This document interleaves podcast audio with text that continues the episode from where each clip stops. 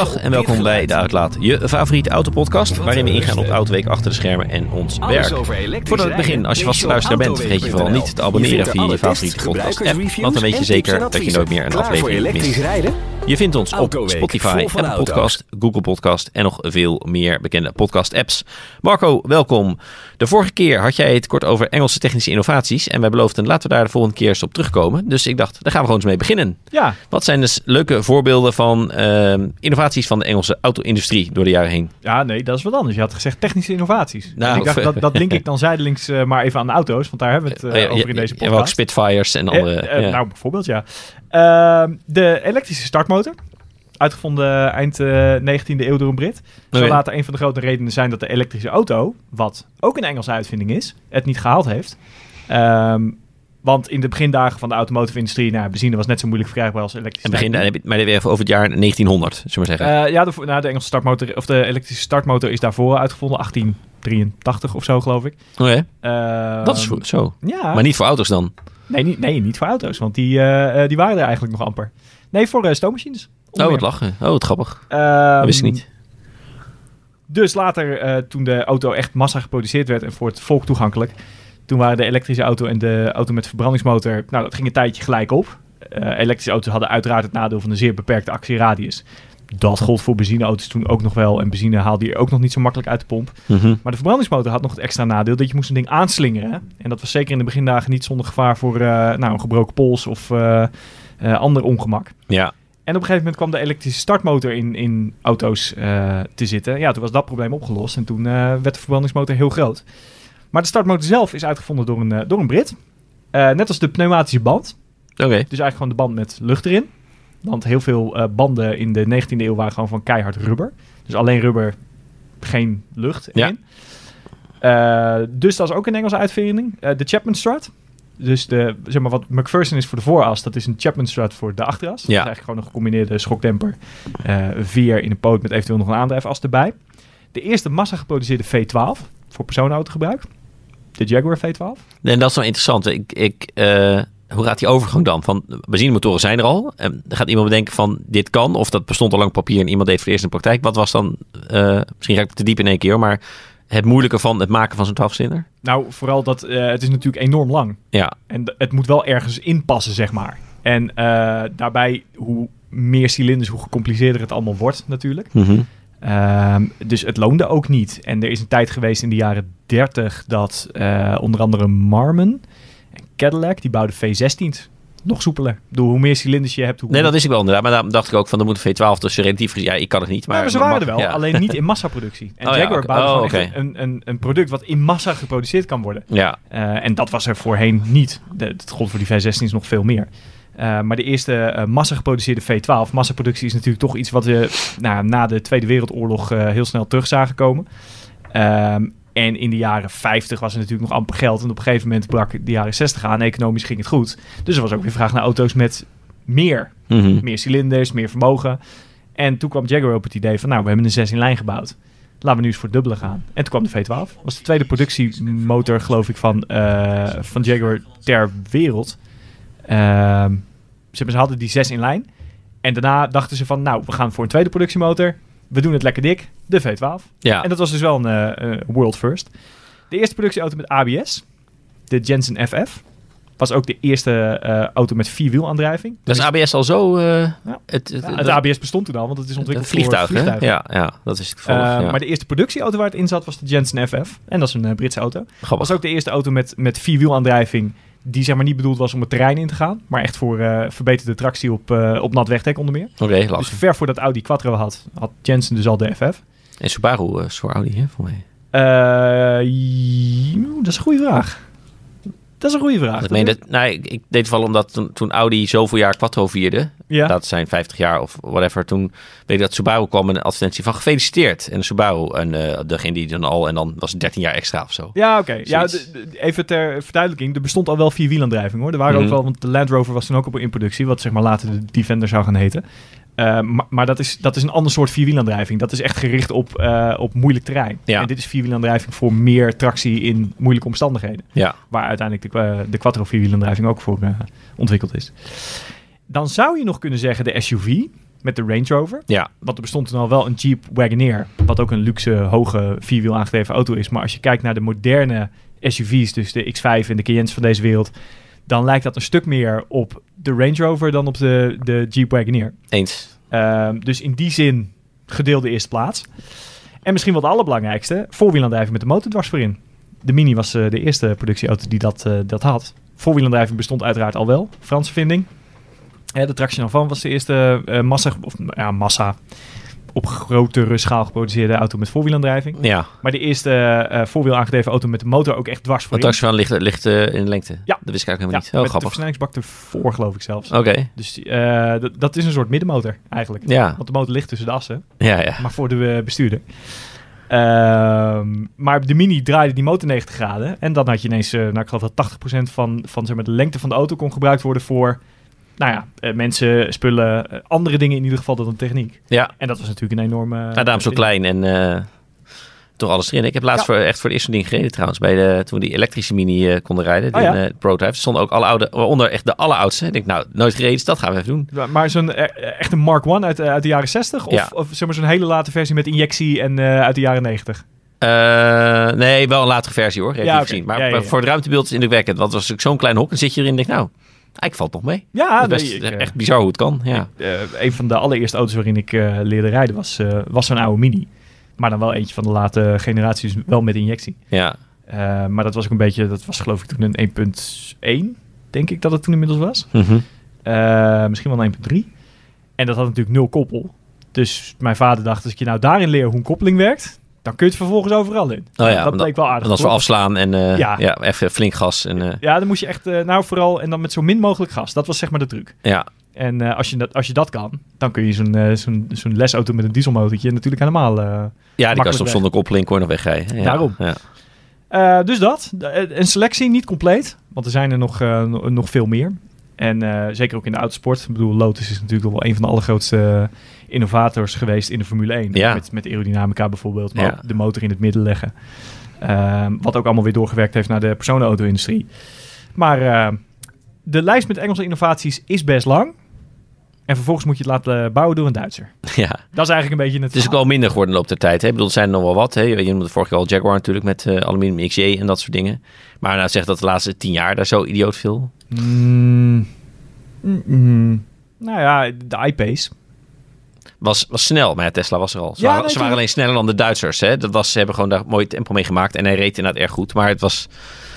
eh, ja, het was niet, de, de echte innovatie zat natuurlijk al in Amerika op dat vlak. Op Ja, nee, ja, zeker. ja. Dat eh, hoor je mij niet betwisten. Maar eh, ehm, het is ook weer niet zo dat ze helemaal achter de feiten zijn gaan aanlopen. In mijn optiek in ieder geval. Ja. Ja, ik zeg even, want het is wel een gunfactor. Hè? Wij, eh, zo als ik, voor mij kunnen we enthousiast zijn met Jaguar Land Rover. Alleen van hoe ze dingen aanpakken en de hele mentaliteit daar, die spreekt ons wel aan. Maar goed, er is verder ook niet heel veel Engelse auto-industrie over natuurlijk. Nee, En, ja, eh, en wat is, wat is Engelse auto-industrie? Ja. Ik bedoel, eh, hoe, hoe Engels is Mini? Nu nog, nee, die, die, ik, nee die, dat reken niet tot Engelse auto-industrie. Nee, Nee, dat maar- tot hetgeen wat in München gebeurt. Net als Rolls-Royce eh, eigenlijk. Dan kan je zeggen qua design en zo. Ja, Is nog erg Engels, maar technisch. Maar, goed, is eigenlijk dus wat jij net beschrijft eigenlijk goed. Wat de ideale manier is, hè? ja, ja en, maar Jaguar, Jaguar Land Rover is natuurlijk ook de facto Indiaas. Ja, Dus, ja maar, maar dat is meer het geld en het bezit. Terwijl bij Mini kan ik ook zeggen, dat, is ook echt, dat voelt ook echt Duits. ja, de- ja, dat is waar. Dat Ja. is waar. Dat is waar. En, Dus. ehm, maar goed, bij Rolls-Royce, die zijn niet bepaald slecht van geworden sinds BMW zich mee gaan bemoeien. Niet. En ik heb ook de Bentley illusie... trouwens ook niet. Nee, zeker niet. Nee, zeker die laatste generatie. Laten we daar nog eens over hebben. Hoe blij we daarmee zijn van de Continental. En wat ik... ehm, ja, wij hebben er niet meer gereden omdat auto's zijn die we ook weer niet heel vaak rijden. Maar eh, wat ik een beetje begrijp is dat sinds AMG zich echt actief is gaan bemoeien bij Aston Martin. Dus met alle allerlaatste vintage, die F1 edition of zo, die schijnt ineens toch echt wel een stukje beter te zijn. Dat sinds AMG zei, nee, zo moet het. En de DB12, Ja, dat schijnt toch ook, hè? Dat, eh, ja, dat hebben wij nog niet helemaal geproeven. Maar dat het toch eindelijk wel op een niveau zit wat je van dat geld verwacht, zeg maar. Dat het echt wel rijdt. En dat zelfs wat ik las in de bladen, die ik een soort van serieus neem op eh mondiaal niveau. Zelfs een Ferrari Roma niet eens heel ver weg is. Dat ik denk, nou, dat, dat is nogal een dat claim. is wel eens anders geweest. Dus zeg maar. eh, ik heb, ik vond- nou, ik wou bijna een lelijk woord zeggen, maar eh eh, verduveld. Laat ik, dus mag dat? Nee, dat is ook natuurlijk christelijk. Hè? Maar ehm Potjandori, ik heb al iets gekozen voor de... Nee, jij bent voor de To-Drive list, hè? ja, ik ben voor de design. Nou, dan volgende week nu wat ik voor de volgende keer gaan kan doen. Bedenk Ja. ik nu live ter plekke, zo gaat het. En dan noem jij hem straks stiekem alsnog, weet je, als je het nu goed hebt opgelet. Nou ja, anyway. ehm, ja, leuk. Je laat de Duitse techniek doen. En dan hou je wel de Engelse flair en charme van inderdaad een uh, Phantom. Of vooral de, de huidige Ghost. Wat ik ook wel echt een uh, erg goede auto vind. Um, en Aston, Aston Martin moet nu ook wel, hè? Want ze hebben heel lang hebben ze natuurlijk kunnen teren op uh, design enerzijds. Ja. Um, en, een, en gewoon echt een moddervette motor anderzijds. Want zo'n zo'n oude V8 Vantage... En in mijn geval auto... Dat was goed zeg, zeg ja. maar begin deze eeuw. Dus niet Ja. de jaren 80, maar begin deze eeuw. Als sportwagen redelijk zwaar. Zeker niet op het niveau van eh, bijvoorbeeld de Porsche 911, waar je Mhm. wel mee moest concurreren. Maar als je die motor hoorde, dat was zo gruwelijk gaaf. Ja, ik heb, ik heb hem zo ja, weinig... kan niet meer. Nee, eens. En ik heb hem zo weinig gehoord. Dat, nou, ik hoorde... Ik, voor mij ik dat verteld. De Le Mans Classic Ja. reed ik eh, weer achter zo'n ding. En dat ik gewoon vergeten was van wat klinkt die goed. En ik zou hem eigenlijk wel eens naast een eh Maserati Gran Turismo willen horen. Van wat is nou beter? Want het, is, het was echt wel heel goed, ja. Ja, het is echt, maar dat is zo'n metalig, Ja. vies geluid. Ik heb er wel eens in een, een hele lange tunnel achter gezeten op de snelweg. echt gaaf. En zo iemand die hem dan gewoon in, eh in 4 zet. En dan bij 100 begint te accelereren, weet je wel? Dat je, dat je die hele toer Ja, de hele lang. Ja, Oh. dat zou... Oh, Maar dat ding klinkt al echt. Vanaf 2000 toeren klinkt het als een orkest. Ja. En dat maakt hem zo mooi. Echt super vet. En dan doorschreeuwen tot iets van 7. Dat is echt... eh, ja, het is een heel vet blok. Nee, en dat is waar eenmaal helaas. En hoe de DB11 zo slecht vond ik hem ook weer niet. Maar, ehm, nee, maar het is niet, niet slecht. Alleen hij heeft niet meer dat hele... Want eh, zo'n geblazen V12, ultiem soepel natuurlijk. Eh, maar mist toch wat van de sensatie van die oude zeker atmosferische. vind ik. De hele vibe is eigenlijk... Precies. Net geen diesel, maar kon ja. je met de V8 krijgen Ja. van AMG. Maar Ja, ja, dan kon je net zo goed voor een AMG GT gaan. exact. Weet je, dat is ook niet echt een auto die er heel anoniem uitziet. En ik vind wel de styling, maar misschien is dat omdat ik een oude man aan het worden ben. Eh, begin deze eeuw, de DB9 en, en die V- V8 Vantage, dat vond ik echt ongelooflijk mooie auto's. Die vind ik ook nog steeds heel erg mooi. Mhm. En de nieuwere modellen vind ik toch wat, ehm, ja, de Engelsen noemen het tacky. Een beetje, Wat, wat, een beetje de, te, een beetje de aangezet. DBS kreeg dat ook al hè, van die generatie. Ja, ja. En nou, die DBS was nog wel vet, maar die lijn hebben ze te veel doorgetrokken. Helemaal naar de nieuwe DBS dan. Maar Ja, en toen, en toen kreeg je allemaal van die, van die vage tussenmodellen, zoals de Virage en zo. Die- dat is een auto waarvan ik af en toe vergat. Ik zag de Ja, laatste oh ja. in rijden. Nou, weet je wat ik zag? Is ook. Ik was in Berlijn om naar de eh, nieuwe Skoda Kodiaq te gaan kijken, statisch. En daarbij Potsdamer Platz, dat was een soort eh, eh, Monaco VIP-car spotting. Dat was gewoon achter elkaar, Oh. maar, Ferrari, Portofino, Lamborghini, Urus. Eh wat stond daar hem achter? Een, een Maserati, ehm eh, niet Krikalen, maar die grote SUV. De, ja, ja, die. Die in elk geval. Kan die opkomen, heet die, hoe heet die nou? Ja, dat is een goede vraag. Ik, eh, het is mij ook even ontschoten. Terwijl ik de intro ervan gedaan heb, de Levante. Levante, inderdaad. Eh, en er stond dus, sorry, een Aston Martin DBX. En dat is het eerste Oh, ja. keer dat ik hem eh, in het real life zag. En ik moest twee keer kijken, wat- is dat nou Ford Kuga? Je die neus? En ik vond het, is. ja, maar ik vond, ik dacht, oh verrek, het is de Aston. En ik vond het zo'n weinig imponerende auto. Ik vond er geen klap aan om te zien. Ik, eh, ik weet niet of ik hem nou al een keer op de to-drive list heb gezet. Mhm. Ja, die, die 707 of ja, zo heb ja je die daar toen op uh, ja. Test de Best stond, op het circuit. En ik stond ernaast.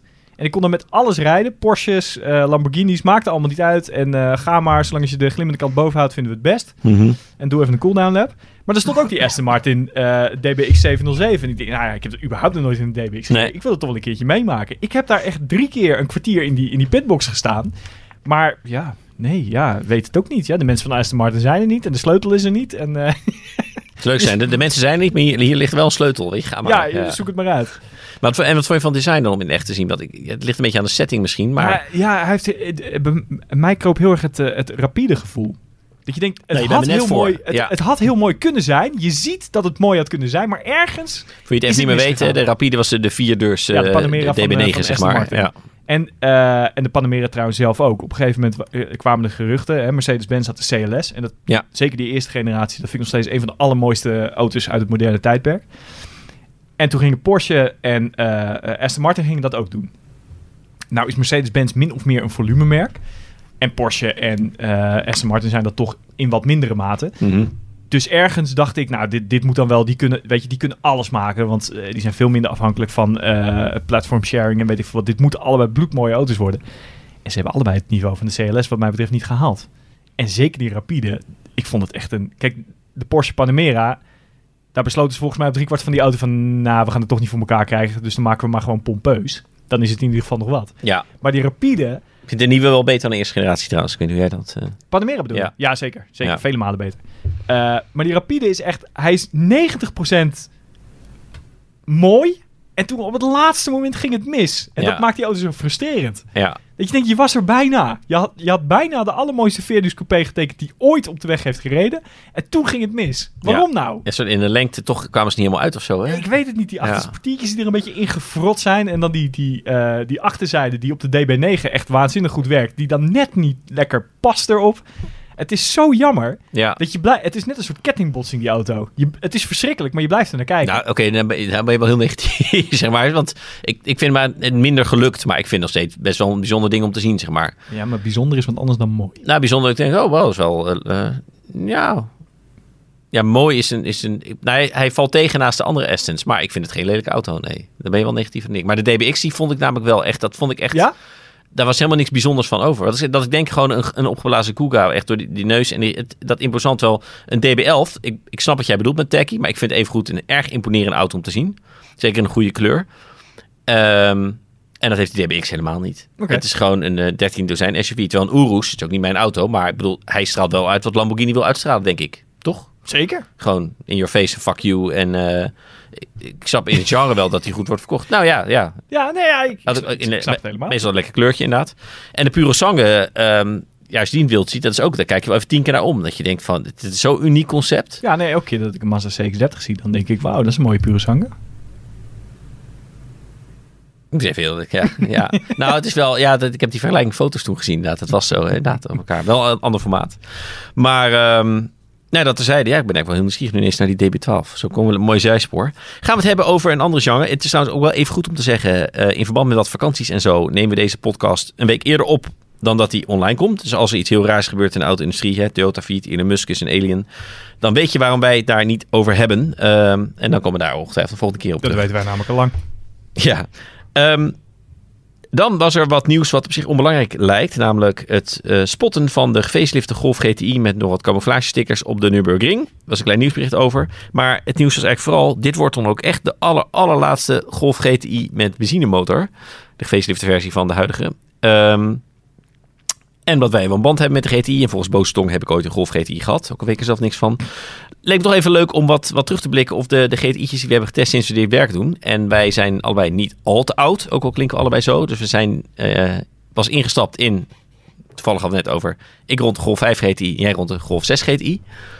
Toch? Eh, ja, mijn, maar mijn eerste, de eerste Golf GTI die ik reed was de introductie van de Golf 7 GTI. Heb je de Golf 6 GTI nooit gereden? Dat weet ik niet zeker. Ik, ik heb hem wel gereden. Ik kan mij niet voorstellen. Ik, eh, ja. Ik heb, hem- ik heb hem wel gereden, want ik ben in 2008 begonnen, maar toen ben ik nog best wel een tijd stagiair geweest. En de Ja. Golf 6 is ook nog niet zo lang op de markt geweest, Ehm, eh, voordat de Golf 7 kwam. Want boze tongen die beweren dat jij een Golf GTI hebt, beweren ook dat de Golf 6 de facelift is van de Golf 5. Ja. Eh, en gezien de productieperiode Golf van de 5,5, Golf 6 eh, ja. ben- ik wel geneigd om daar een beetje mee te gaan. Dus ik zal hem vast wel eens gereden hebben, maar ik heb daar geen actieve herinnering aan. En de Golf 7 GTI wel. En dat weet ik omdat ik deed de introductie van die Mhm. auto. Eh, en het was de eerste keer dat ik schade reed op een introductie. Oh, En dan denk je, nou, die is eh, overstuurd eh, achterwaarts keihard tegen een boom aangevlogen, hele auto afgeschreven. Nee, ik was aan het straatje keren op de Col de Vence. Daar Oh ja. was de introductie in de buurt. En ik was aan het filmen. Dus nou, filmen, dat is de cameraman gaat ergens staan. Ik rij voorbij, rij een stukje verder, keer om, rij voorbij. Rij een stukje verder, keer om. dat is 90% van het video maken. Precies, hè? dat, Mensen dat, denken, is, ja. dat is waar zeg maar van de nou, drie, vier uur die je nodig hebt om zo'n videootje te produceren, gaat daar 2,5 tot 3 uur in zitten. ja. Ehm, dus ik was dat aan het doen. En op een gegeven moment was er een Fransman die vond dat ik heel erg moest opschieten. En hij had zijn auto dusdanig neergezet dat ik... Er was een haventje, daar wilde ik in keren. En dat was ook heel duidelijk, want ik stond er al bijna in. Maar hij vond het nodig om eerst nog even zo tussen mij en dat haventje te gaan manoeuvreren. En vervolgens zijn handen omhoog te gooien, zo van, je staat in de weg. Ik Ja. dacht, ja, als je even gewacht had, was ik al lang weg geweest, maar vooruit. Toen ben ik gaan keren op, nou, net een paar meter ervoor, maar daar was geen haventje. Dus ik rijd naar achter, naar achter, naar achter. En ik had het hele wegdek nodig. En eh, dat, dat ging op zich goed, waar het niet dat er een paaltje in, eh, Ja, in de berm stond. En ai, daar ging ja. ik met de bumper tegenaan. ja. Dus toen had ik een, eh, een deukje in de bumper. Dat was ook de eerste GTI met performance pack. Dus de eerste keer dat de Golf GTI een, Ja, dat werd wel Het werd er wel verwarrender van, vond ik, dat, die performance packs. Want ineens was het niet meer gewoon de Golf GTI. En misschien met, hè, dan kon nog kiezen handbak of DSG. Maar Ja, dan ja. kreeg je weer verschillende versies. Nou, en vooral omdat die performance pack, eh, dan kreeg je eh 20 pk erbij, geloof ik, of 25 pk. Maar je kreeg ook een sperdifferentieel Ja. tussen de voorwielen. En dat maakte die auto wel echt wezenlijk anders. Ja. Eh, ook echt veel beter. Misschien toch eens een uitleggen. hè. We, noemen dat vaak van sper hier, sper daar. Maar wat, wat is het effect van zo'n sperdiff uh, of op bijvoorbeeld deze GTI dat hij wel niet heeft? Voor degene die zich daar niet wat bij kunnen Uh, voorstellen. Nou, je moet het een beetje zo zien. Als je gas geeft eh, met een voorwiel aangedreven auto, Mhm. eh, dan, gaan de, dan gaan de voorwielen dus proberen eh, eh, vermogen op het wegdek te brengen. Als ze dan ook nog een beetje ingestuurd staan, eh, dan wordt één kant van de auto dus licht, hè, de binnenkant van de auto. Ja. En dat wiel, als dat vermogen ontvangt, dan is de kans heel groot dat het gaat slippen. Ja. Nou, als dat gebeurt, vermogen is lui, dus vermogen gaat altijd daar waar het het makkelijkst heen gaat. Dan gaat al het vermogen gaat naar dat wiel. En dat staat dan dus te draaien, terwijl het buitenste wiel helemaal niks meer doet, want dat ontvangt geen of nog maar heel weinig vermogen. En wat de sperdifferentieel doet, is eigenlijk zorgen dat het ene wiel niet heel veel sneller kan draaien dan het andere wiel. Een differentieel moet altijd zorgen dat de, de wielen op dezelfde as op verschillende snelheden Ja. kunnen draaien. Want anders kun je geen bocht om. Eh, maar een sperdifferentieel beperkt in een bepaalde mate het snelheidsverschil tussen de wielen. Dus op het moment dat het, voorste, het binnenste voorwiel doordreigt te slippen, in plaats van dat al het vermogen daar naartoe gaat, wordt dat differentieel gesloten en wo- wordt er nog steeds vermogen gestuurd naar het buitenste wiel, waardoor je dus meer tractie hebt. Ja. Dus niet grip, hè? het is niet de zijwaartse verplaatsing, maar het is echt het op de weg brengen van vermogen. Ja. Ehm, waardoor je, zeker met een turbomotor met relatief veel koppel en dus vermogen in het middengebied, veel makkelijker de bocht uit kan sturen. En het zorgt ervoor, omdat er actief vermogen naar het buitenste wiel wordt gestuurd, eh, dat je ook veel meer op je gas de neus naar binnen kan laten trekken. Dus Ja. in plaats van dat je gas geeft, wielen spinnen door, je gaat naar buiten, ga je in eerste instantie naar binnen toe. En dat maakt het veel makkelijker om het vermogen op de weg te krijgen. Je kunt dus veel sneller de bocht uit. En het levert een stukje sensatie op. Want als hij dan tractie eh, verbreekt, dan verbreekt hij het gelijk met allebei de wielen tegelijk. En dan schuift hij dus ook meteen echt een goed end buiten toe. Maar dan ga je een stukje harder ook. Dus je gaat inderdaad een stukje harder. maakt, ja. Wat het ook weer spannender maakt. Ja. Eh, dus dat is heel in het korte sperdifferentieel. En eh, ja, goede herinnering aan die auto. Ik vond de Golf 7 GTI een heel fijn compromis. Ja, Nog steeds de alledaagsheid van de Golf GTI. Dat je er gewoon elke dag mee, eh, mee kan rijden. Maar een stuk uitdagender dan, eh, ehm, dan de Golfjes die hem voorgingen. En nou weet ik van de Golf 6 GTI... weet ik het meer van anderen dan van mezelf. Want nogmaals, ik kan me echt niet... Ik, ik moet met die auto gereden hebben, maar ik kan me echt niet meer herinneren. ja.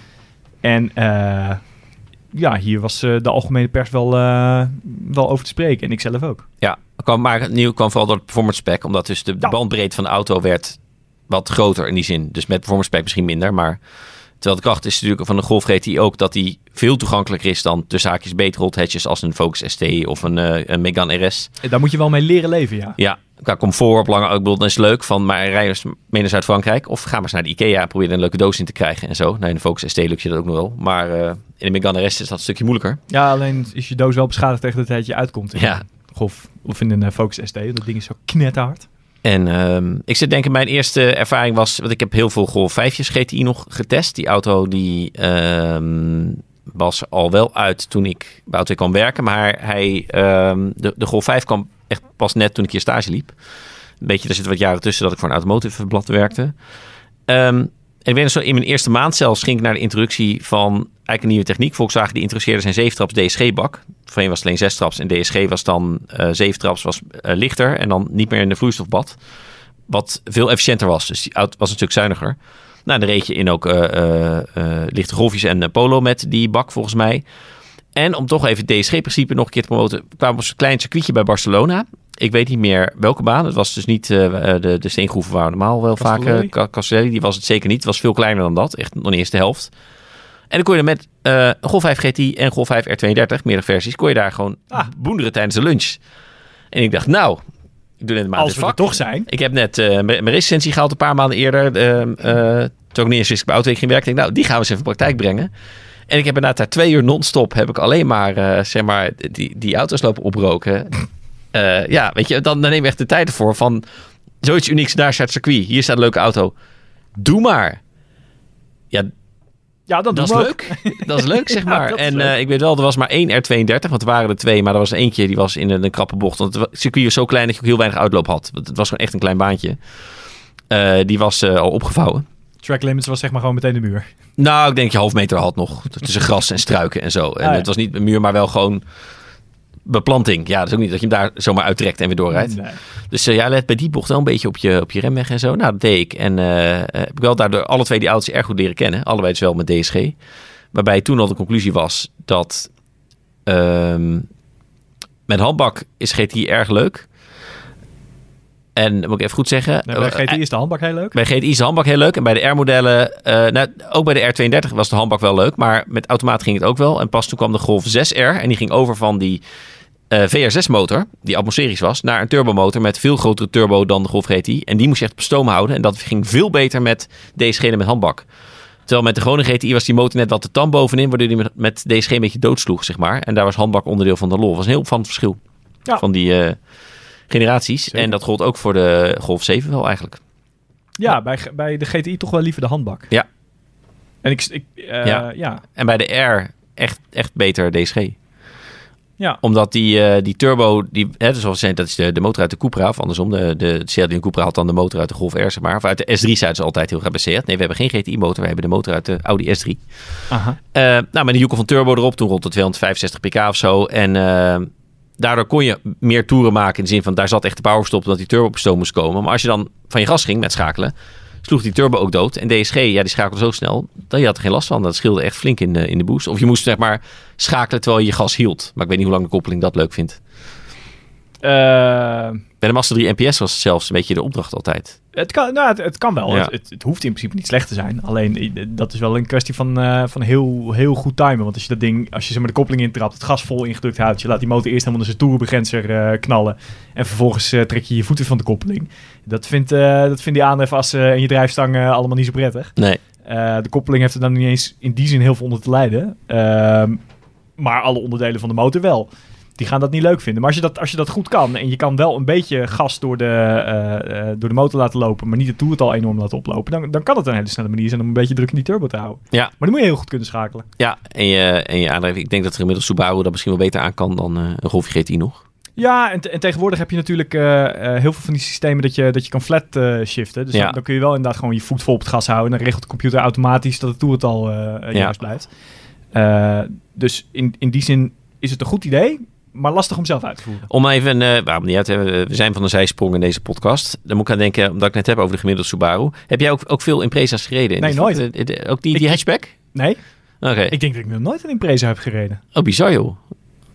Moet ook eens op je drive list dan. Wel Outbacks en zo? Nee, ik- vind Ja, maar nou, het, het staat helemaal niet op mijn drive list. Die auto trekt me ook helemaal niet. de, de WRX ST en zo ook niet uit nieuwsgierigheid hoe dat... eh, Ja, ja, misschien zo'n jaren 90 WRX STI met zo'n enorme vleugel erop. Zo'n Ja. 555 editie. ja. Dat, dat lijkt me dan nog wel een keertje. Maar Nou, ook die hatchback uit 2008 zeg maar. Dat was wel, ik wil wel 300 pk. Voor die tijd was het echt wel in zo'n autootje. ja. Ja. Nou, ik, ik, vond namelijk een hele moeilijke auto. Om te Ja. rijden. Een, een, een, zo'n Evo X. Die, die tiende die wilde iets ja, we gaan de BMW M3 kant op. Nou, dat is nooit helemaal gelukt. Goh, wat gek. Ehm, maar die was nog een soort van, van te bevatten, die auto. Gewoon eh, ja, lekker insturen, vol gas of drijving. Maar die, die SI, ja, het stuurgevoel zo daarin had ik ook nooit echt de terugkoppeling. Ik vond, toen ik het vak net deed, dacht ik van, ik, ik, ik kan deze auto gewoon niet goed rijden. Maar toen ik een paar jaar later dacht van, inmiddels kan ik toch echt wel best wel een stukje sturen. Laten we het zo even zeggen, zonder op te scheppen. En toen ging weer met die auto aan de slag op circuit. Ook zelf dacht ik, goh, het is gewoon een hele lastige auto om, om onder de knie te krijgen. Misschien dat hij t- zo rally georiënteerd is dat hij op de openbare weg dan niet echt Ja, rijdt dat- zoals een gemiddelde hatch of zo. Ja, Dat zou, nou ja, dat sowieso niet. Het is natuurlijk ook een hele andere techniek. Heel Ja. ander vierwielaandrijvingssysteem ook. Mhm. Eh, dus ja, wellicht. dat zeg Maar integraal, hè? dat zeg continu is het. Ja, ja. Zo'n hele auto om, om- een moeilijke auto mee te sprinten. Dan moest je echt wokkels maken van de aandrijfassen. Ja en een de, soort clutch drop doen en zo. Dat was echt, eh, die was wel lastig hoor. de, tru- de truc is inderdaad wel... Ik heb volgens mij de Impreza nooit, maar wel andere Subaru modellen eh, met vierwielaandrijving. Inderdaad, als je, als je een snelle 0 naar 100 tijd wil neerzetten op de stopwatch zonder dat je de hele auto sloopt, dan is het eigenlijk zaak om een klein beetje gas te geven, koppeling op te laten komen en pas als je echt helemaal aangekoppeld zit, dan vol gas. Ja. Want als je denkt van ik geef inderdaad een flinke peut gas en ik doe een clutch erop, dan is het gewoon bah. En dan staat hij stil. Het, het is me in, in zijn impresa wel eens gelukt om de fabrieksopgave te halen. Ik denk, nou, die opgave hadden ze zelf van, weet niet meer, 5, 9 of zo, denk ik. En, en het is hem een keer gelukt, maar dan, dan ga ik met, met vier spinnende wielen, zeg maar. Ja, dat, nou, Het is lastig hoor. Ik net zeggen, dat, dat vindt de techniek meestal ook Nee, niet fijn. Het, nee. is echt, het is echt natuurlijk, ja, net wat ik zeg, klein beetje gas, koppeling op laten komen. En pas als hij helemaal dicht zit, dan eh, eh, het, het gaspedaal vloeren. Ja. Maar dat is wel, eh, ja, het is bewerkelijk. En voor jou dan is vooral Golf 7, Golf 8. Dat, wat, wat vind je dan van de Golf 8 GTI? Een minder goede golf, hè, maar dat vind ik van de hele golf. De golf Oké, maar GTI kan natuurlijk anders. Ja, nee, beleven. nee, want het- qua, het gaat bij een GTI natuurlijk vooral om de aandrijflijn en het onderstel. Ja. En die zijn voor 99,5% identiek aan de, aan de Golf 7. En die vond ik heel goed. Dat vind ik bij de 8 nog steeds. Alleen het hele bedieningsconcept vind ik minder. Ja. Eh, en dat, dat trekt ook. door. Het, weet je, het is gewoon irritant als je niet meteen een sportknop kan vinden. Of in één keer even met de druk eh, of een tik tegen de hendel de manual stand kan inschakelen. Van DSG bijvoorbeeld. Mhm. Dat is gewoon bloedirritant. Dat soort dingen moeten gewoon lekker makkelijk toegankelijk zijn. En dat, dat was het bij de 7 wel. En dat is bij de 8 niet. En dat trekt ook door in een GTI. Dus. Ja, ik ben het heel met je eens hoor. Ik vind ook de, de Golf 7R toen voor de eerst ging, zeg maar, had Volkswagen een eigen BV'tje laten maken. Hè, voor, de, voor mij gewoon R GmbH, als ja, fris. En dat levert echt een geweldige auto op. Want de Golf 6R vond ik weinig toevoegen naast de, de GTI. Zeker de... Um, omdat je die, die 6 in lijn, of die VR6, het is niet helemaal 6 in lijn, omdat je, ja, dat was het groot deel van de beleving, hoe zwaar die auto ook was. En hij had wel iets meer vermogen, maar was ook zwaarder. En dan bleef het een beetje bestaan. Terwijl die Golf 7R was ineens echt een auto dat ik denk, hier hebben ze echt wat anders van gemaakt. Um, zo, en die R-divisie was zo goed dat we hadden toen zelfs een T-Rock R ja, op dat platform. Intro nog van gedaan. Dat je denkt, een, een SUV R, nou, de, het zal wel niks zijn, maar dat was eens een verbazingwekkend leuke auto. Ja. Dat zag ik niet aankomen toen. Vond ik leuk dat de Golf R. Net iets meer massa om mee te spelen. Ja. Dat maakt die je, je verwacht ook uh, minder. Ja. Een beetje doorgezien nog bij de, eigenlijk bij de, de Cupra Formentor eigenlijk.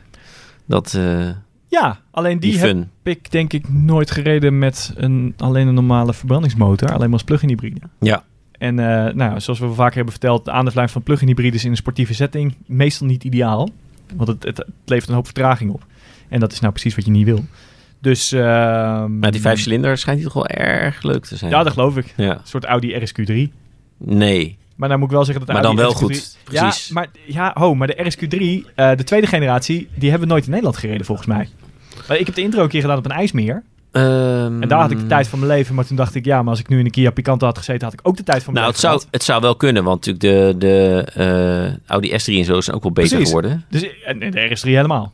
Nou, in dat geval, want ik was zo negatief over die eerste. Misschien moet ik dan nog een keer rijden. Maar ik, ik maak me eigenlijk niet de illusie, want de, de, de Cupra Leon rijdt echt wel leuker dan de Audi S3 van deze generatie. Gewoon veel wilder. Zwaar, zwaar. Dus die Formentor zal ook wel wilder rijden dan die uh, RSQ3. Leuke dubbel. Maar heb je hem nooit gehad? Nee, want uh, ja, dat is niet waar Audi zich in Nederland op wil focussen. Nee, dat kan een soort van inkomen. Maar je, je, jij ziet hem zo wel af en toe rijden. Dat ik ook denk, wie, wie doet dat? Maar als die tweede generatie al gemist hebben, misschien moet ik dan eerst maar eens uh, een mening vormen of dat ik zo negatief ben.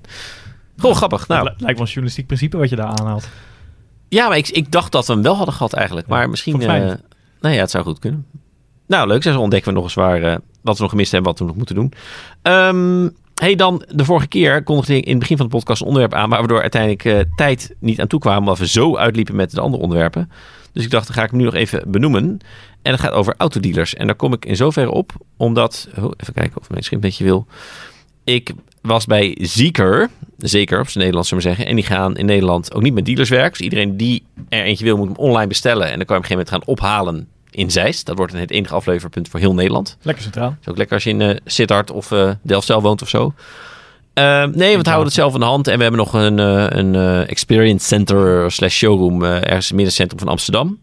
En daar doen we het mee. En je hoort het wel bij meer merken. Ehm, Lucid wil het ook niet echt gaan doen. iWays die gaat er nog met een paar dealers werken. En denk, zou dat nou werken? Want het is Tesla gelukt maar Tesla was wel een hele grote uitzondering op allerlei vlakken in een tijd dat de bijtelling heel gunstig was en iedereen wel een elektrische auto wilde met 400 pk, terwijl dat nog niet de norm was. Wat, voordat ik zeg, wat, ik, wat, wat is jouw beeld ervan? Denk je van allemaal geen probleem, mensen hebben geen dealers nodig, gewoon online bestellen, ophalen is goed? Ja, ik denk dat dat voor, voor nieuwe merken, en dan zeg ik nieuw wel even met hele grote uit, uh, aanhalingstekens eromheen. Mm Want Cupra en Seat, nou laten we zeggen dat er een reden is dat dat Cupra-logo er zo groot op moet, want anders denk je dat het de Seat is. Ja. Ehm, maar voor nieuwe merken is het natuurlijk prima. Je, uh, het is een beetje cutting uit de middleman. Dus de winst verdwijnt voor een groot deel in de zak van de fabrikant. Ja. Vroeger was zo'n dealer toch een beetje het uithangbord waarmee je een klant een auto introk. Hè, mooi groot paleis. En uh, daar kwam je dan binnen en dan kon je in die auto zitten en, en hem ervaren. Ja, daar heb je tegenwoordig Fortnite voor. Of uh, Forza Horizon, of, of een ander digitaal platform, of het internet, of uh, YouTube. En zou het voor alle, alle merken en modellen werken? Want ik denk ook, er is toch een reden ook dat van Suzuki tot Ferrari iedereen nog wel een showroom heeft. Want het, het, ja, maar dat zijn afspraken uit het verleden, denk ik. Ik denk dat dat meer... Ik, laat ik het zo zeggen. Als die dealers zouden zeggen... Nou, van ons hoeft het ook niet meer zo. Dan denk ik dat die merken meer dan blij zouden zijn... om gewoon te zeggen... Nou, dan trekken we de stekker eruit. No pun intended. Ja? Uh, ja, dat denk ik wel. Ja, want dat kost, dat kost enorm veel maar geld. Maar hadden ze dat toch al lang gedaan? Ik bedoel, ze zijn niet helemaal... afspraken gemaakt. Ja, maar goed, je hebt contracten die lopen op een gegeven moment af. En dan kan je, dan kan je die opzeggen. Dat is niet voor e te, eternity en forever and never. Sowieso zijn ja, niks, niks, is voor eeuwig, maar ik denk dat dat wel hele lang, uh, lange termijn contracten zijn. Maar dat, nou, weet dat weet jij beter dan ik. Ja, nee, dat valt wel mee. Want zelfs zoals verleden dat, dat gewoon alle dealers werden opgezegd van een merk. En dan mocht je opnieuw solliciteren tussen haakjes om het te doen. En dan, ja, maak bezwaar. Ja, dat zal die merken, dat zeker bij de, bij de Franse merken en Italiaanse merken en zo, die hebben... die hebben maar in het weg. Nee, maar die hebben, die hebben zo lang echt scheid in hun dealers gehad. Dat is, echt zo hoor. Ja, ik geloof, ja, jij komt uit hier weer. Nee, door ook verhalen zelfs, zeker met, eh, met uh, er werd op Italiaans manier onderhandeld. Van, uh, ja, we gaan dit doen. Jij bent een afspraak. Nou, waar staat het dan? Nou, je hebt dit contract. Laat eens even zien. En dan scheur. Nou, ik zie geen contract meer. en dan denk je dat je daar. En dan denk je echt van: dit is een, een lokale handelsloos of zo. Nee, gewoon een landelijke dealerorganisatie die dan zo door een importeur. Dus uh, de afspraak is nou niet waarop die merken van we zouden wel willen, maar ja, we hebben nou helemaal afspraken met die ondernemers. Nee, ik denk dat dat nee, is, is dat ook geen Europees recht bijvoorbeeld? Ik, ik weet het niet hoor. Zo diep zit ik niet in die materie. Nou, laat ik zo zeggen, niet voor eeuwig. Kijk, uh, die, die, contracten worden voor, voor drie jaar, voor vijf jaar, voor tien jaar afgesloten. En er zijn nog allerlei clausules waarmee ze er in theorie bij, als het heel slecht gaat, onderuit kunnen. Maar dan nog loopt dat op een gegeven moment af en dan wordt het weer verlengd. Want er worden ook dealers opgezegd. Hè? Bedrijven die niet functioneren. Of uh, bijna, bijna alle merken hebben nu minder dealers dan 15 jaar geleden. Ja. Dus... Nee, maar goed, dan zal zo'n dealer op een gegeven moment gewoon besluiten... het, het, het komt bedrijf technisch niet meer uit. Ja. Ik maak geen winst meer. Net zoals ieder ander bedrijf. Maar... Nee, nee, maar het is niet, nou, soms was het ook niet het besluit van de dealer. Oké. Het mooiste voorbeeld was in de tijd Alfa Romeo. Het, kijk, veel mensen weten ook niet helemaal het werk, maar je hebt een, een Nederlandse importeur van modellen. Dat is in bijna alle gevallen onderdeel van de fabriek. De uitzondering in Nederland zijn alle Volkswagen-merken, want Pond is een, zelfstandig bedrijf. En uh, Toyota en Lexus wordt door de Lauwman Groep gedaan. Dat is ook een onafhankelijk bedrijf. En wat klein, uh, klein fruit. Ja, nog Suzuki hebben ze nog erbij en uh, dingen. Maar even kijken, BMW, Mercedes, Mazda, Nissan. Allemaal fabrieksimporteurs. Allemaal fabrieksimporteurs, zeg maar. Dus uiteindelijk komt het geld komt gewoon van het merk zelf. Um, God, dan ben ik welke... Oh ja, een Alfa Romeo, dat is op dit moment een onderdeel van, nou ja goed, de, de Stellantis. Dus mhm. nu ook, maar zelfs voordat was het onderdeel gewoon van Alfa Romeo zelf. Dat is een aantal jaar, is dat door Kroijmans geïmporteerd. Dus dan werd het ineens privé-importeur. Zo'n beetje van, nou ja, pak bij 2006 tot 2010 of zo. Of, dat, dat, of nog korter. Dat ze ook met Aston Martin, geloof ik, hè? Nou, Aston Martin heeft geen importeur. Dat is een klein merk, hebben eigenlijk alleen dealers. Omdat het is te klein om, om een, okay. uh, een dealer te hebben. Dus Aston Martin is, wordt verkocht door uh, Kroijmans en tot voor kort door Cito. Maar nu is voor mij Kroijmans nog de enige dealer van Nederland. Maar het huidige Kroijmans is ook alleen maar een dealer. Het Kroijmans, wat ik noem, dat was een miljardenbedrijf wat failliet is gegaan toen ze kennelijk gingen importeren ja, voor Europa. Ja, ja, uh, even korte bocht. Maar dat Kroijmans, dus dat bestaat nu eigenlijk meer. Dat is failliet. Alleen de dealer is nog over in Hilversum. Um, dat importeerde dus ook Alfa. En die ging dat hele dealernetwerk verversen. En ik zat een tijd in een automotive blad wat daar veel over schreef. En dat ging letterlijk zo. Dan kreeg ik een persbericht van Kroijmans van... Goh, we hebben een dealer, dealer, uh, nieuw dealerbedrijf in, in, Groningen. Dat heet dealerbedrijf Jansen. Ik noem maar wat. De naam weet ik niet meer, doet niet toe. En nou, ga ik eens opzoeken. Maar op dit moment werd uh, Alfa in Groningen verkocht door dealerbedrijf Karelsen.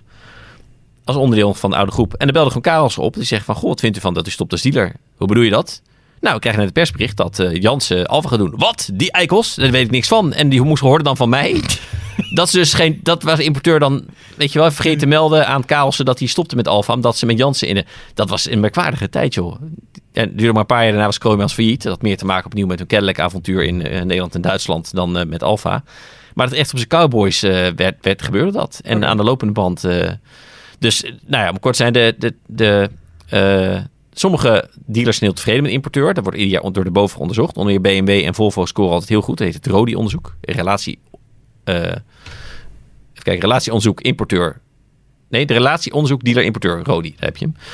Uh, ja, en merken als Fiat scoort altijd vrij slecht, zullen we zeggen, door dit soort uh, okay. redenen. Dus nou ja, een lang verhaal kort, maar dat de, de afspraken die er zijn, zal niet de reden zijn om al die dealers aan te houden. Dat heeft meer te maken dat ook de, de fabrikanten slash importeurs wel inzien dat zo'n dealer loont, bijvoorbeeld voor klantcontact en zo.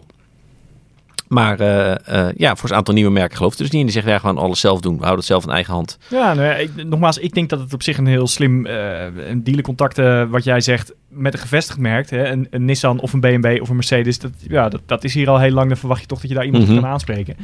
En zo'n nieuw merk heeft dat soort verwachtingen denk ik minder. En ja, waarom zou je dan een heel dealernetwerk op gaan tuigen? Wat een hele hoop geld kost en waarvan de toekomst Zeker. ook maar uh, onzeker is als je ook uh, je autootje digitaal in Fortnite kan pluggen en uh, iedereen en zijn moeder wil hem hebben als hij, als hij ja, goed doet. Nou, de vraag is, wil je graag proefrijden? Is dat makkelijk te regelen? En dan belangrijk, als je auto stuk gaat, waar ga je naartoe? Garagebedrijf. Dan maken ze een afspraak met een, een QuickFit of een, een Bosch Car Service of een van die andere Euromaster of weet ik veel ja. wat. En die worden dan licensed service partner. Ja, nou, ze gaan ook veel doen. Hè. Er zijn al een aantal teruggekomen ook van ehm, de afspraken ermee, ook met, met Profile. Ik geloof, ik weet het niet zeker, dit merk, ben niet vast merk als iWays ging het dan ook doen. En die afspraken bleken toch lastig. Um, Zieker heeft ook gezegd dat ze ergens komende maanden, weken gaan melden met welke landelijke keten zij in zee gaan. Dat is ook het idee. Met een lekker band hoef je dus niet terug naar Zeist, maar kan je naar zo'n soort keten. De naam heb ik niet gehoord, dus ik ben benieuwd wie dat gaat doen ik, ik vind het wel kwetsbaar in zin. Bij Tesla heb ik ook gezien dat als het stuk ging en de eerste Model S waren ook niet zo betrouwbaar dat mensen er nergens heen konden. Ook leasemaatschappijen waren er ook wel boos over. Alleen Tesla had het voordeel dat ze waren zo nieuw en vooruitstrevend dat die daardoor met meer wegkwamen dan andere merken was gelukt. Is mijn indruk met dingen die stuk gingen Zeker, en zo. Tuurlijk. Je weet als je met, met, een, met een, een nieuw merk in zee gaat dat daar ook risico's bij hangen. En net wat je zegt, de voordelen van het product zelf waren, waren dusdanig groot. Uh, om inherent technische redenen en, en ons belastingklimaat. Uh, dat mensen bereid zijn om dat te vergeven. Ja, ik weet het niet, maar ik denk sowieso niet dat al die nieuwe merken die we nu op zien komen het allemaal gaan redden. Ik denk dat daar een handjevol nee. van overblijft. Ja. Uh, en dat er een ander handjevol uh, gevestigde merken gaat verdwijnen. Um, en, en ja, dat speelt eigenlijk meer in wat ik net zei. Waarom zou je dan een heel dealernetwerk gaan optuigen als je toch niet weet of je hier blijft? Want die Europese markt... Heeft Max Infinity nooit tegengehouden.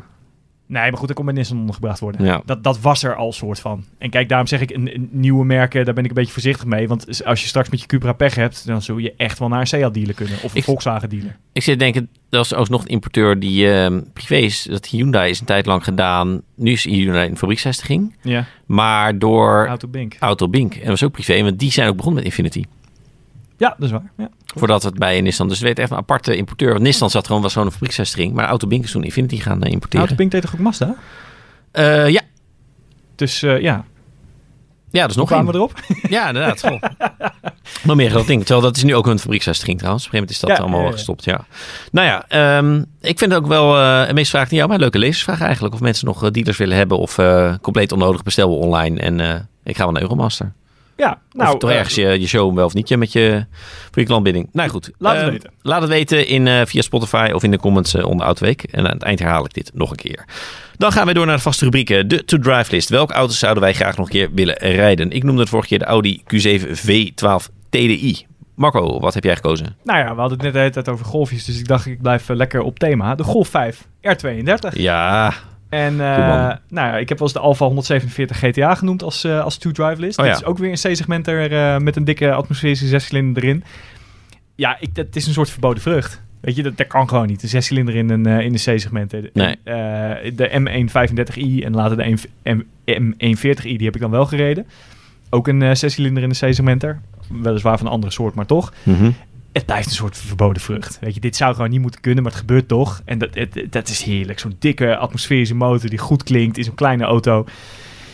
Ja, dat wil ik dan wel een keertje. Hij klinkt uh, wel erg goed hoor. Ja, dat, dat geloof het ik. is echt een geweldige soundtrack, dat ding. Niet gewoon uh, een, een V6'je, zeg maar. Maar dan merk je wel dat het toch zo'n motor even. Ja, zo'n rare uh, ja. compromis tussen een 6 lijn en een V6. En ja. dat wil ik wel een keertje proberen. Ik heb wel begrepen van zo'n beetje iedereen in dit wereldje die ik hoog heb zitten, dat hij daarna meteen op de lijst voor de tegenvaller kan. Want het schijnt inderdaad uh, nogal een onderstuurd uh, ding te zijn. Ja, heel zwaar. Nog ja. meer dan de meeste Audi's. En uh, ja, zwaar, wat daar natuurlijk ook mee samenhangt. En dan vierwielaandrijving, maar niet van de moderne soort van... we kunnen 300% naar de achterwielen sturen... en dat allemaal sperren naar het buitenste achterwiel... zodat je ermee kan driften. Maar gewoon, je hebt voorwielaandrijving... en als de voorwielen niet aan kunnen, komt de achterwiel... de achteras erbij en dan heb je dus heel veel tractie. Ja. Dus het schijnt nogal een doodsapparaat te zijn... Maar het is wel een C-segment met een, uh, met een zescilinder ja. Nee, die soundtrack van die motor maakt wel een hoop goed. En ik vind hem er gewoon heel dik uitzien. Ja, ontzettend was golf. Echt een dubbele uitlaat. Er was ook een tijd dat uh, de politie reden mee undercover met die auto. Ja, klopt. Geweldig, want wat ze deden is uh, de Golf, nou, de R32 goed herkennen aan zijn dubbele uitlaat achter. En de politie had daar gewoon een diesel dieselbumper onder opgezet. Oh ja, gewoon met, uh, met zo'n zielig gebogen pijpje. Ja. dat is wel vet. Dus je kon hem niet herkennen van achter. Je kon als je goed zag aan de, de verbrede wielkasten en, uh, en iets andere achterlicht volgens mij heeft hij. Ja, een andere geel hè? Had ja, maar dat is aan de voorkant. Maar die, ja? had, die had die politie dus wel. Dus aan de voorkant okay. kon je gewoon zien ah, okay. R32. Maar aan de achterkant gewoon niet. En uh, dat vond ik eigenlijk valt dus het logo ook eraf van dingen. Dat was echt gewoon uh, een golfje diesel. Dat vind ik, dat vind ik zo, zo'n vet fenomeen. Sleepers. Ja. Auto's die dan gewoon echt heel dik zijn. En die worden dan omgebouwd om eruit te zien als iets, iets heel matigs. En je ziet dan wel eens met die eerste RS6. Als je daar logos afhaalt, dan moet je ook twee keer kijken. Dan, jij en ik zien het wel. Ja, maar die eerste RS6, dat is een heel bescheiden... Ik heb een paar ja. jaar geleden nog een reportage meegemaakt. Dat is echt, naar, zeker naar moderne maatstaven, echt een heel bescheiden ding. Je, ja. moet, je moet goed je autokennis uh, hebben om, om nee, te je zien van, dat het speciaal Hij is natuurlijk breder. En hij dan, is iets breder. Het eerste wat ik dan zie is niet eens hij is breder, maar er, er klopt iets niet. Nee, de verhoudingen en, en, zijn net niet helemaal zoals je ja, verwacht. Hij ligt net iets te lekker op het netvlies voor die generatie A6. Dat is het. Um, wat wilde ik zeggen? Oh, sleepers. Er was een kerel die had een, uh, een E60 M5, dus die V10. En die had hij helemaal omgebouwd naar een 25D. Inclusief het type plaatje. Echt super vet. Dat ding zag er gewoon helemaal... Dat is gewoon, ik heb hier wel andersom gezien. Ja, dat zie je heel vaak inderdaad. Maar en zo'n diesel die dan echt met uitlaten en zelfs de roostertjes aan de zijkant aan toe. Helemaal goed. Ja. Ook alle respect voor als dat je ding is. Ik heb hem liever andersom. Dat je echt iets heel diks hebt. Dat je hem gewoon zo terugbouwt. Dat je, dat je bijna niet meer ziet dat je met iets bijzonders van doen hebt. Dat vind ik echt super vet. Ehm, en de R32. Ja, nou ja, het is uh, standaard al een redelijke petjesuitvoering. Met veel glimmertjes en uh, dikke wielen. Maar het ziet er zo lekker uit in die motor. Het, ja, dat wil ik wel een keertje ervaren. Heel leuk. Ik zal nog eens kijken of ik um, die foto kan opduikelen van zo'n politie R32 met die, met die achterkant. Dat is wel um, En dan kijken hoe ik hem copyright technisch mooi een artikel kan zien. Maar goed, dus nooit komen we daar de volgende keer op terug.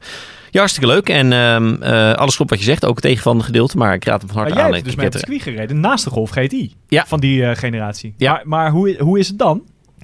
Nou, kijk, de Golf GTI van die generatie is, uh, was een hele grote stap voor GTI'tjes. Maar het was ook geen Megane RS. Hè. Dus dat, dat, uh, hij was wat zwaarder. Maar omdat hij... De R32. Uh, ja, die R32. Maar omdat hij die sound had en wel de, de tractie. Want die, die Golf 5 had ook niet geen sperdiff. Nee. En het nadeel van, zeker op zo'n klein baantje met krappe bochtjes, was dat natuurlijk een groot nadeel. En dat, hoe onderstuurd hij ook was, maar die R32 had heel veel geen tractieproblemen. Mm. Dus dat viel me daar vooral op, zeg maar. En verder was ik gewoon voor het eerst dik aan het circuit rijden met auto's en aan het ontdekken. Dus ik was niet zo scherp dat ik de auto's ging afzeiken. Ik had gewoon de dag van mijn leven tot dat moment. Ja, maar toch. Ja. Weet je, je hoeft niet een hele uh, ervaren autojournalist te zijn om als je in zo'n setting hè, twee, uh, twee auto's op een identieke setting Ja. naast elkaar rijden om dan de verschillen te. Het te tractie was vooral het, uh, wat het meest opviel eigenlijk. Ja.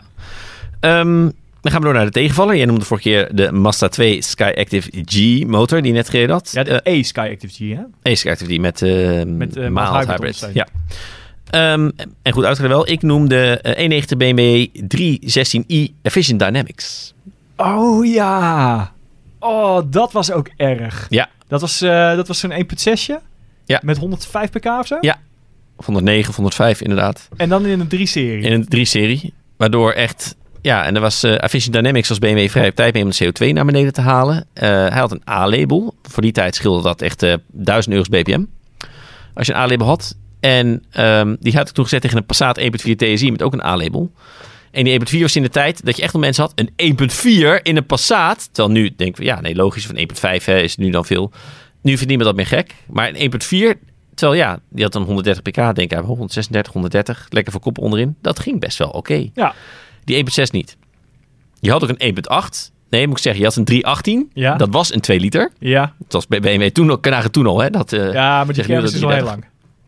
Uh, en die had net even 20 pk meer of zo. Ja, dat was veel beter natuurlijk. Vooral vanwege bij lage toeren nog wat, wat, uh, wat koppel. Ja, weet je, die, die 193-serie was natuurlijk een geweldige rijdersauto. Uh, als ik, nu, ik heb die test nog even teruggezocht van de cockpit van binnen. denk je, oeh, wat simpel. Met nog iDrive zonder shortcuts, weet je wel. Toch vind ik het best een mooi interieur. Maar het, het, het reed vooral zo goed. Maar met die, dit vermogen kreeg je er gewoon... Ja, je kon even heel hard de bocht in als je uiteindelijk, ja, uiteindelijk ja. de vaart in had. En dat moest ook. Ja. maar het was echt zo zonde van die auto. Wat, was, was echt... ook, dat was nog geen turbomotor, hè? Nee, nee, nee, nee, nee. Oeh, nee. dat is wel pijn. BMW heeft een, de duurde wel even hoor. Bij BMW die 2 liter waren ook gewoon allemaal series blokken ja, nog heel lang. Ja, ja. Uh, die 320's en zo. 318, 320's. Ja, en dat was gewoon... Het, het was, ik zeg ook niet nodig, want de 318 had ook een A-label. Dus de voordelen waren, was niet eens zoveel duurder. Dit was echt zonde van de 3-serie als je deze motor innam. Dus dat was wel in die zin wel een tegenvaller. Eigenlijk altijd al een beetje het lot geweest hè, van de 316. Ook voor het hele Ja. Efficient Dynamics gebeuren al. Ja, Dat, dat, dat is altijd, nou ja, als het dan een, een, een, een 18 was, dat ging dan nog wel. Maar met zo'n 1.6, dat was wel, dan Ja, moest je wel heel graag een BMW waarvoor was die dan? Hè? De- Inderdaad, voor, voor de prijslijst. Van Ja, dat de je prijslijst. zeggen vanaf dit en zo. En eh, in Nederland hadden ze dan El de Pool vanwege die A-labels in die tijd al heel belangrijk. Bijtellingverschillen hadden we nog niet, maar wel dat ook veel bedrijven zijn. Trouwens hadden we al wel, maar alleen voor de Prius en zo. Eh, maar veel bedrijven zeiden ook van je moet wel een A-label hebben. Nou, dan kon je dan wel zo'n 3-serie. Maar goed, een 318 had ook een A-label. Maar ja, voor dat soort, dat soort dingetjes. Maar doe maar niet. Ook geen geheimtip voor occasions. Echt, als je toch 3-serie rijdt, neem dan niet deze. Het is, het is, vaak, het is echt vaak zo met, met de, eh, de instapmotoren van BMW-modellen, dat, dat, dat je die versie gewoon echt niet wil hebben. Nee. Ik kan me ook nog herinneren van de vorige 1-serie, na de facelift kwam er een 114 met zo'n anderhalf liter Oh ja, ja, turbo. ja, ja, ja, zo- Zo'n driecilinder heeft natuurlijk bij het aan- en afslaan en lage toeren heeft zo'n driecilinder best wel wat onbalans. Als je die motor dan in de lengte le- dan gaan de trillingen niet van voor naar achter, maar van links naar rechts. dus als die motor naar aanspeelt, dan zet je echt zo... zo zet je dan in die auto. mooi. En dan denk je echt, oh ja, maar dit, dit... Nou, ik heb het wel eens eh, gezegd over Porsches, van een Porsche is prachtig, maar niet met deze motor, want het doet gewoon afbreuk aan de Porsche-beleving. Nou, dat, heb je heel, dat gevoel heb je heel erg van, oké, er staat een BMW-logo op. En in het onderstel voel je ook dat het een BMW is. Maar dit doet zo'n afbreuk aan, de, aan Ja. de beleving van het product. Dat dit moet je misschien maar niet willen. Nee. Dus daarom eh, bij de tegenvaller. Ehm, dan een positieve noot. De onderschatte auto van de week. Ik noem dan de, de Dacia Duster. De eerste generatie vooral. Oh ja, die hebben we ook nog eens duurtesten gehad. Ja, hè? want de tweede is ook goed. Maar inmiddels weet dat wel. Terwijl de eerste generatie kwam echt na de Logan. Wat qua value for money prima was. Maar verder heel veel simpelheid. Maar die Duster, hij had zo'n fijn onderstel dankzij Renault.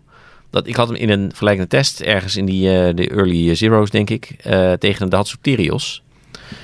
Oh ja. Ook, hadden we ook nog. En de Hatsu was op zich ook een goedkope, goedkope lekker merk, vind ik dat. Nou, dat die auto die was voor mij uit mijn hoofd, misschien weet ik het zelf nog, was die Duster die uit 18 en die Daihatsu 23. Wauw. En die Duster was zoveel beter dan die Daihatsu. Was, dat was toch die atmosferische 1.6 met 110 pk? Ja. En dat een extreem korte eerste versnelling. Ja. Lage gearing, dat, Zo, dat kon niet. klaar, ja.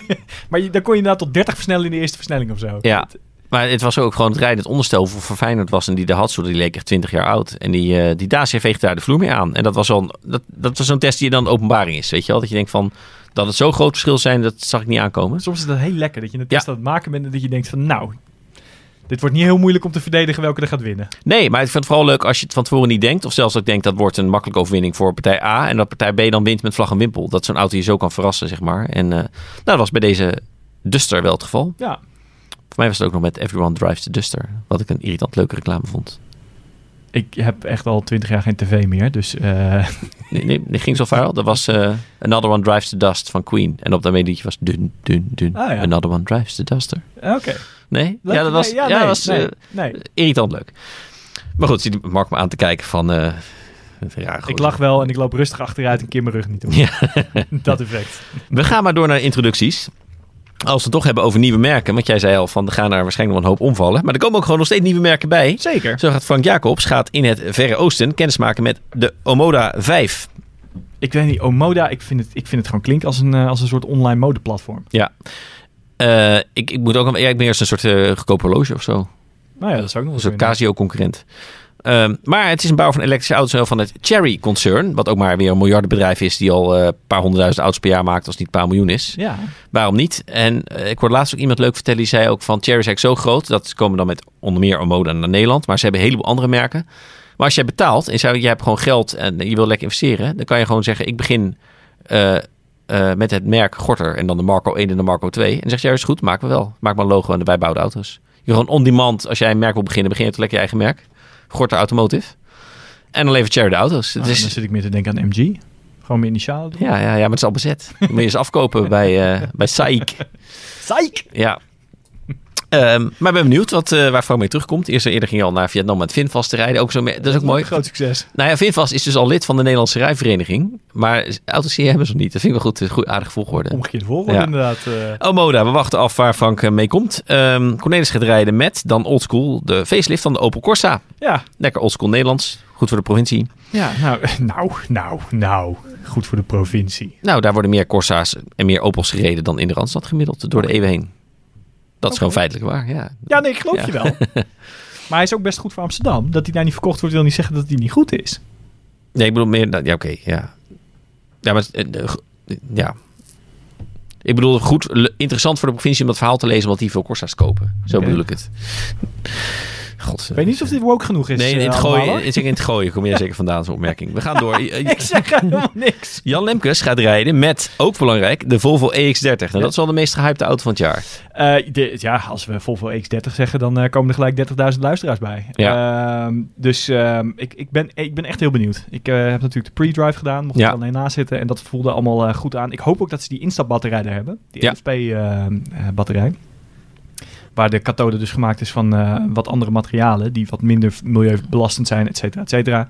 Nou, waarom dan niet iedereen aan de LFP-batterij? Omdat per kilo krijg je er minder actieradius uit. Of eigenlijk minder uh, mm -hmm. uh, kilowattuur. Dus een auto met een gelijkwaardige accu aan zwaarte komt minder ver. Of aan gewicht, sorry. Ja. Uh, desalniettemin is dat wel een van zijn unique selling points. Want dat is nou iets wat uh, de Smart en Zeker uh, variant op dat platform niet gaan hebben.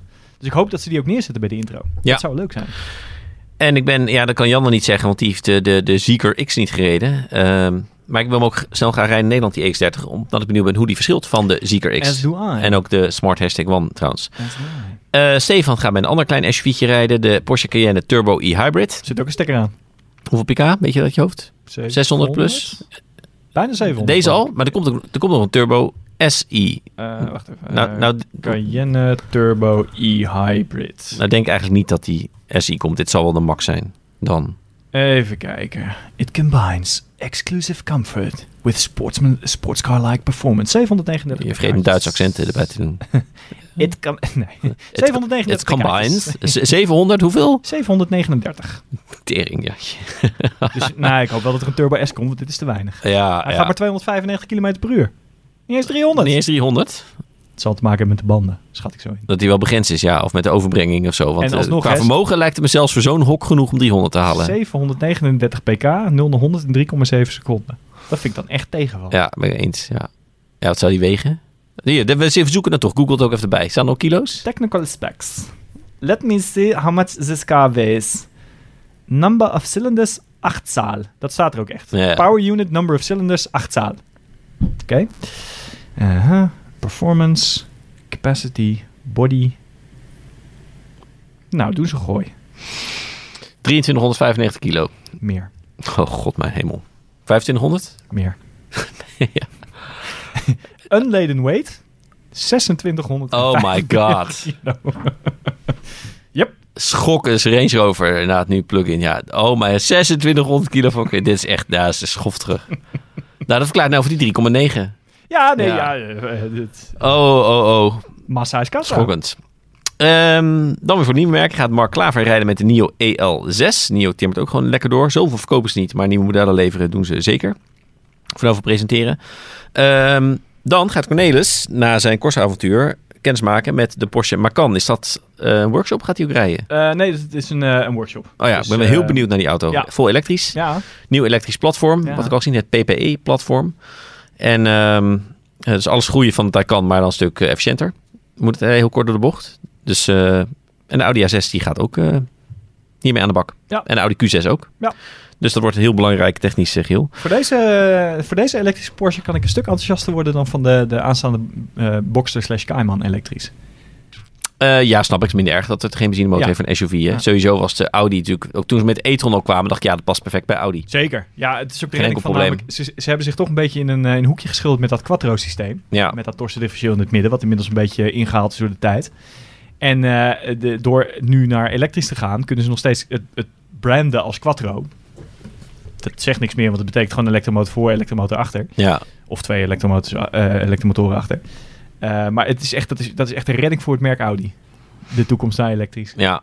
Dus, denk ik. Nee, ik neem er één. En deze Porsche Macan, eh, ja, ik ben, ik ben echt benieuwd. Ik ben echt heel benieuwd. Ik vond de Taycan eh, voor zo'n relatief kleine fabrikant zo'n enorme prestatie. Dat ze wel eventjes met 800 volt technologie en gewoon snel laden op een manier die, nou, voorheen... Dat was een van de eerste merken die Tesla een tik uitdeelde. Ja. Dus gewoon zei, kijk, dit, hierin zijn we gewoon echt beter. Dit kunnen wij. ja, niet ook dat die om- En, ook En vooral ook dat hij iedere keer 0 naar 200 gewoon achter elkaar. En niet zoals bij Tesla half uur opwarmen. En als de accu onder de 80% is, lukt het niet meer. Gewoon keer op keer. Ja, het doen. Maar goed, dat vind ik nog... Dat, dat vond ik nog... dat is misschien nog wel wat, dat, in, meer in de lijn van Porsche. Mhm. Ze kunnen gewoon hele goede producten maken die heel hard kunnen en dat ook meerdere malen kunnen. Uh, maar het feit dat ze met, met 800 volt technologie kwamen en snel laden tot, het was bij komst 270 al? Ja. Dat vond ik wel echt, uh, dat, dat was echt Tesla's terrein waar Porsche gewoon in kwam en zei zo, dat, dit gaan wij beter doen. Ja. Uh, dus als ze die lijn vast weten te houden voor de Macan. Nou ja, dit was zeggen, hij wordt ook 800 volt inderdaad. En uh, dat snelladen wordt, wordt niet heel veel meer. Maar goed, het is ook snel zat, zeg maar. Het wordt vooral efficiënter wordt hij, want daar kan het niet heel zuinig. Um, en was dat nog niet zo relevant, maar inmiddels gaat het meer tellen. Ja, en als ze dat over de andere merken kunnen want de e-tron was ook niet bepaald zuinig. Dat was een tikje erger dan het kan. Boah. 30 kilowattuur per 100, als je even niet... Uh, op, dat, dat vond ik nog veel erger bij de XC40. Ja, eens wat veel kleiner was. Precies, ja. die was A kleiner, Ja. B veel later. En toen kwam die en echt de boordcomputer bij de introductie dat ik dacht... Zo hard heb ik nou toch ook niet lopen Nee. trappen. Laat ik die boordcomputer eens een keertje resetten en gewoon even een stukje rustig rijden. En toen bleef hij nog steken op iets van 26 Ja. of zo. Dat ik dacht, nou, ja, dat is pittig. Nee, voor dat type auto is erg. Ik vond het voor de e-tron ook erg, omdat ehm, ze maakten zoveel kabaal voor hoe efficiënt die auto was. Omdat Ja. hij, kon met meer vermogen dan welke elektrische auto ooit, en dat was feitelijk waar, regenereren. Ja, Dus ook bergaf, zeg maar, kon hij heel veel energie opwekken. Meer ook nog dan Tesla en zo. ja, bergaf was hij echt extreem zuinig. Ja, dat geldt voor meer elektrische auto's. Maar hij wekte dus ook meer stroom op. Daadwerkelijk, hij kon gewoon hè, met tot, ja, ik noem het al 170 pk of zo, kon hij dan zeg maar dat echt, regenereren. eh, en het was ook beduidend meer dan Tesla op dat moment eh, deed. Alleen ja, nou goed, in Nederland hebben we geen berg. Maar ja, als je volgens die energie zeer onzuinig verwerkt, dan, dan Nou, dat was het. hou je weinig over, Je zeg kon maar. er heel hard in stoppen. En nog steeds qua snelladen, de, de laadcurve van een, van een e-tron is nog steeds heel competitief. Nou, hij was voor die tijd een record met 150 kilowatt. Ja, maar dat, dat bedoel ik niet eens zozeer. Maar het, het was meer, het, het had mijn e-tron ook nog zin om met 80% eh door te laden aan de snelheid. Ja, ja. Want dan had hij ook nog steeds gewoon 100 kilowatt eh, aanlaadvermogen. Ja. Waar veel andere auto's dan echt instorten naar nou, 50, 40, 30. En dat ging heel hard. Ehm, dus. Over de Q8 eh, e-tron gesproken. Ja, ik zit kijken, maar eigenlijk, moet dat voor de, voor de volgende podcast. Je zit Oké. net voor. Dus dat eh, noemen we de volgende keer. Gaan we even kijken naar de testen. Want Spannend. je had net al over de Porsche 718 Cayman gesproken met foute motor. Ja. Jij gaat een Porsche 718 Cayman zonder S ophalen met viercilinder. Ja. Leuk man. Ik, vind, ik ben, zoals al vaak gezegd, minder negatief de auto dan jij. Want ik vind het nog steeds heerlijk auto om te rijden. Is het ook. En eh, je hebt nog steeds genoeg vermogen om er leuk mee te kunnen rijden. Wat in die 316 niet is, zeg maar. Nee, ja, nee, als sportieve auto is een, een, een basis Cayman beter dan een 316. Dat, eh, dat ben ik met je eens. Ja, is ook niet close of zo. Maar ik zet hem tegen een andere BMW, te weten de M2. Ja, leuk. En dat zijn wel een beetje de laatste eh, echte relatief compacte sportieve coupés. Want dat vind je nergens meer. De Nee. T, dat is gestopt. Nou, Mercedes heeft helemaal niks in, eh, in dat segment. Nee, dan misschien met CLA te rommelen. Hè? Ja. Ja, maar goed, de CLA, dat is, bedoel, Het is leuk, een AMG 5 maar ander type auto. het is een heel ander type auto. Ja. Eh, en dit zijn echt, echt eh, toegewijde Alpine, sportieve A10R. Ja, ja, maar zit qua... eh, ja, ja, ja. Ja, had nog gekund. Had nog gekund. Qua prijs nou voor wel, maar is meer omdat die Alpine zo idioot duur is. Maar ik wou het zeggen. Ja. En het is toch ook wel... Zo'n Alpine is wel heel erg beperkt, hoor. ik, vind, ik vind dit ook beter. Dit zijn echt concurrent van elkaar. Ja. ja. Nou, dankjewel. Ja. Eh, maar zonder dolle, eigenlijk qua vermogen had er een Cayman S bij moeten. Die hadden ze niet, maar een gewone Cayman wel. En bij Porsche is het wel, oh je wil airco, nou is dan 500 euro erbij. Oh je wil... 500 euro echt niet. Eh, dat ga je niet redden hoor. Nou, nou airco, dat zeg ik wel. Het zit er Airco, standaard op. Maar, airco maar- is denk ik standaard, maar, Maar je had- cruise, je had- cruise control is 400 euro. ja, maar Erko had je niet gered voor het geld als het niet standaard was. Dan was het zeker 2500, 3000 euro. Ja. Dat zou me niet verbazen.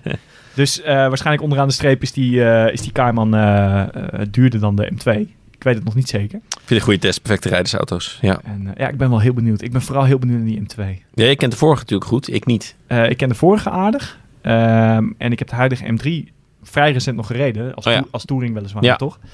Eh, dus ik, ik ben heel benieuwd of die M2 dan nog iets weet te maken. Want ze delen natuurlijk het platform, het gewicht. Het Mhm. ding weegt ook 1700 kilo of zo. Het Dus scheelt, ik het scheelt echt maar oh, vijf- 60 kilo met een M3 waarschijnlijk. Ja. Precies, dat is echt dat is wel heel eh, fors voor zo'n relatief compacte auto. Ik, ik ben gewoon heel benieuwd. Ik ben Ja. Echt heel benieuwd. Leuke test. We zitten ruim over de tijd. Dus ik kijk of we verder of wat kunnen noemen wat er heel erg uitspreekt. Even leuk in elk geval een dubbel, misschien een trio-test met de BYD Dolphin en de MC4 Long Range. Gaat Ja. Cornelis doen volgens mij. Dat vind ik ook wel een leuke test. Benieuwd naar die Dolphin. Vooral Ik ook. een van de vele nieuwe spelers. Gaan we afsluiten. Ik noemde net al de vraag die ik tegen eh, ehm, deze keer zelf heb verzonnen. Namelijk, vinden jullie dealers nog nodig? Gewoon auto online kopen en gaan naar de QuickFit? Of er is nog wel meerwaarde voor de merkdealer voor kopje koffie met je ding, even naar een nieuw model kijken in de showroom, een beetje merkbeleving. Is dat dan nodig of is dat klaar? Laat het weten via Spotify, even omhoog scrollen en daar staat dan de enquête. En je kan ook reageren via outweek.nl. Sowieso uiteraard jullie allemaal weer bedankt voor het luisteren de vorige keer. Wij zien dat er heel wat luisteraars bij zijn gekomen. Welkom en dank voor de tijd die jullie nemen. En ehm, we zijn over twee weken terug. Tot dan. Dag.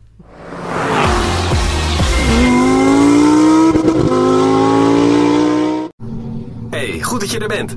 Stap in. Concentreer je even op dit geluid. Wat een rust, hè? Alles over elektrisch rijden lees je op autoweek.nl. Je vindt er alle tests, gebruikersreviews en tips en adviezen. Klaar voor elektrisch rijden? Autoweek, vol van auto's.